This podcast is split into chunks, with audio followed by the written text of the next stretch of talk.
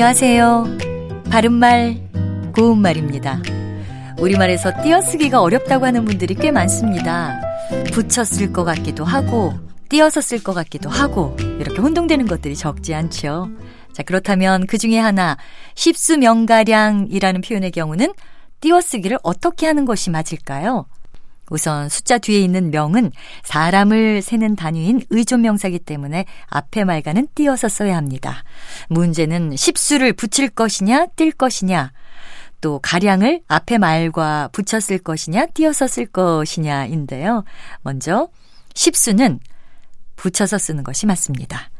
우리말에서 수는 만 단위로 띄어서 쓰기 때문에 십수는 14, 17 등처럼 붙여서 씁니다. 그리고 가량은 정도의 뜻을 더하는 전미사니까요. 앞에 말과 붙여서 씁니다. 정리하면 십수 명가량에서 십수를 붙이고 명가량을 붙여서 쓰니까 여기서 띄어서 쓰는 부분은 수와 명 사이 한 곳밖에 없습니다.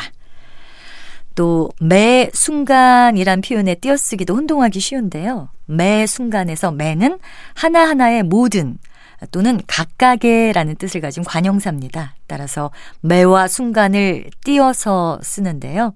이를 달리 표현하면 순간마다 라고도 할 수 있겠죠.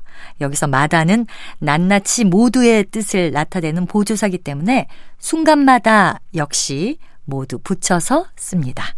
바른말 고운말 아나운서 변희영이었습니다.